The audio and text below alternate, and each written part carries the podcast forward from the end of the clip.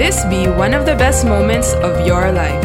You're listening to the Business Mirror podcast for a broader look on business with senior editor Dennis Estopace. Good day, I'm Dennis Estopace, and welcome to Wednesdays with John Mangun, a podcast to be anchored by John Mangun, a columnist for the Business Mirror newspaper and who operates a website titled mangunonmarkets.com. Mr. Mangun will share with us one of the many pieces he wrote for his column titled Outside the Box, which is published every Tuesday and Thursday in the op ed section of the Business Mirror. We hope you enjoy your Wednesday with John Mangun. Moving up the economic ladder. It's funny to hear people, usually wealthy celebrities, talk about leaving the country if this or that person is elected to office. It doesn't matter if it's the Philippines or the US, but they never leave.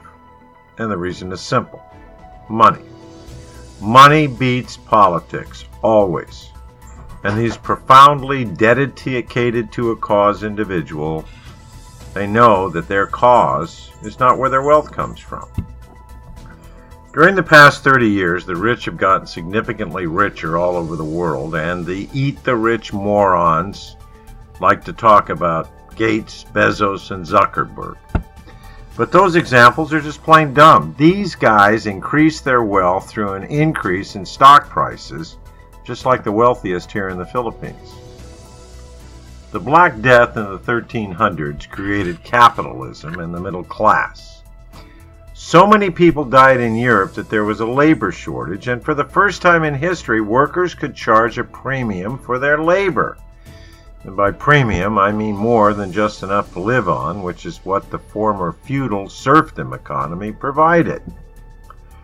With more people having more disposable income and, more, and therefore more discretionary spending, artisans and craftsmen like shoemakers and the like also became wealthier.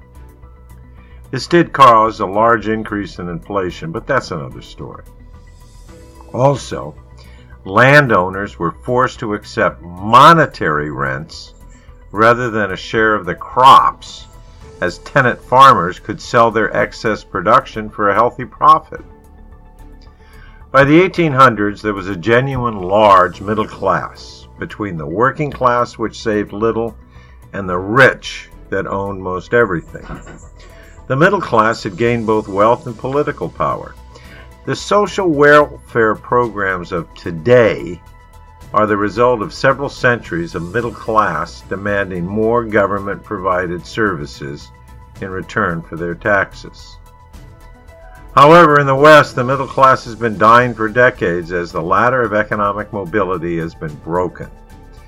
One reason is that the welfare has been paid for by the middle class, resulting in a richer poor class and a poorer middle class. Since 1975, it has been simply richer rich, richer poor, and poor middle economic groupings. Government policies have been brilliantly effective. The poor have been kept just rich enough to stop them from grabbing torches and pitchforks against the governments. Remember Obama's free government provided cell phones for the poor. The middle class has been kept just rich enough, but not too rich, to keep them working and paying taxes.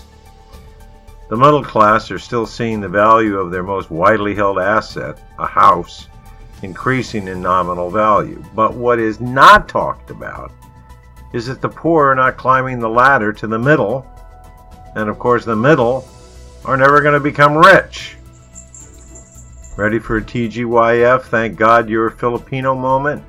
Note that this moment applies to most of underdeveloped Asia. In 1991, 70% of the Philippine population was in the poor economic class, with 28.5% in the middle. By 2015, the percentages had changed to 58% lower and 40% middle. The high income percentage has doubled from 0.7% to 1.4%. That is economic mobility. Some 23 million more Filipinos joined the middle based on consumption, not income. Further, it is people that have owner renter type housing with strong roofs and walls rather than squatting. These are families with refrigerators and air conditioning. Certainly, the trend of Philippine economic mobility has been severely derailed by the COVID economic Armageddon, but that trend will continue as soon as you decide to return to the malls. Go shopping, please.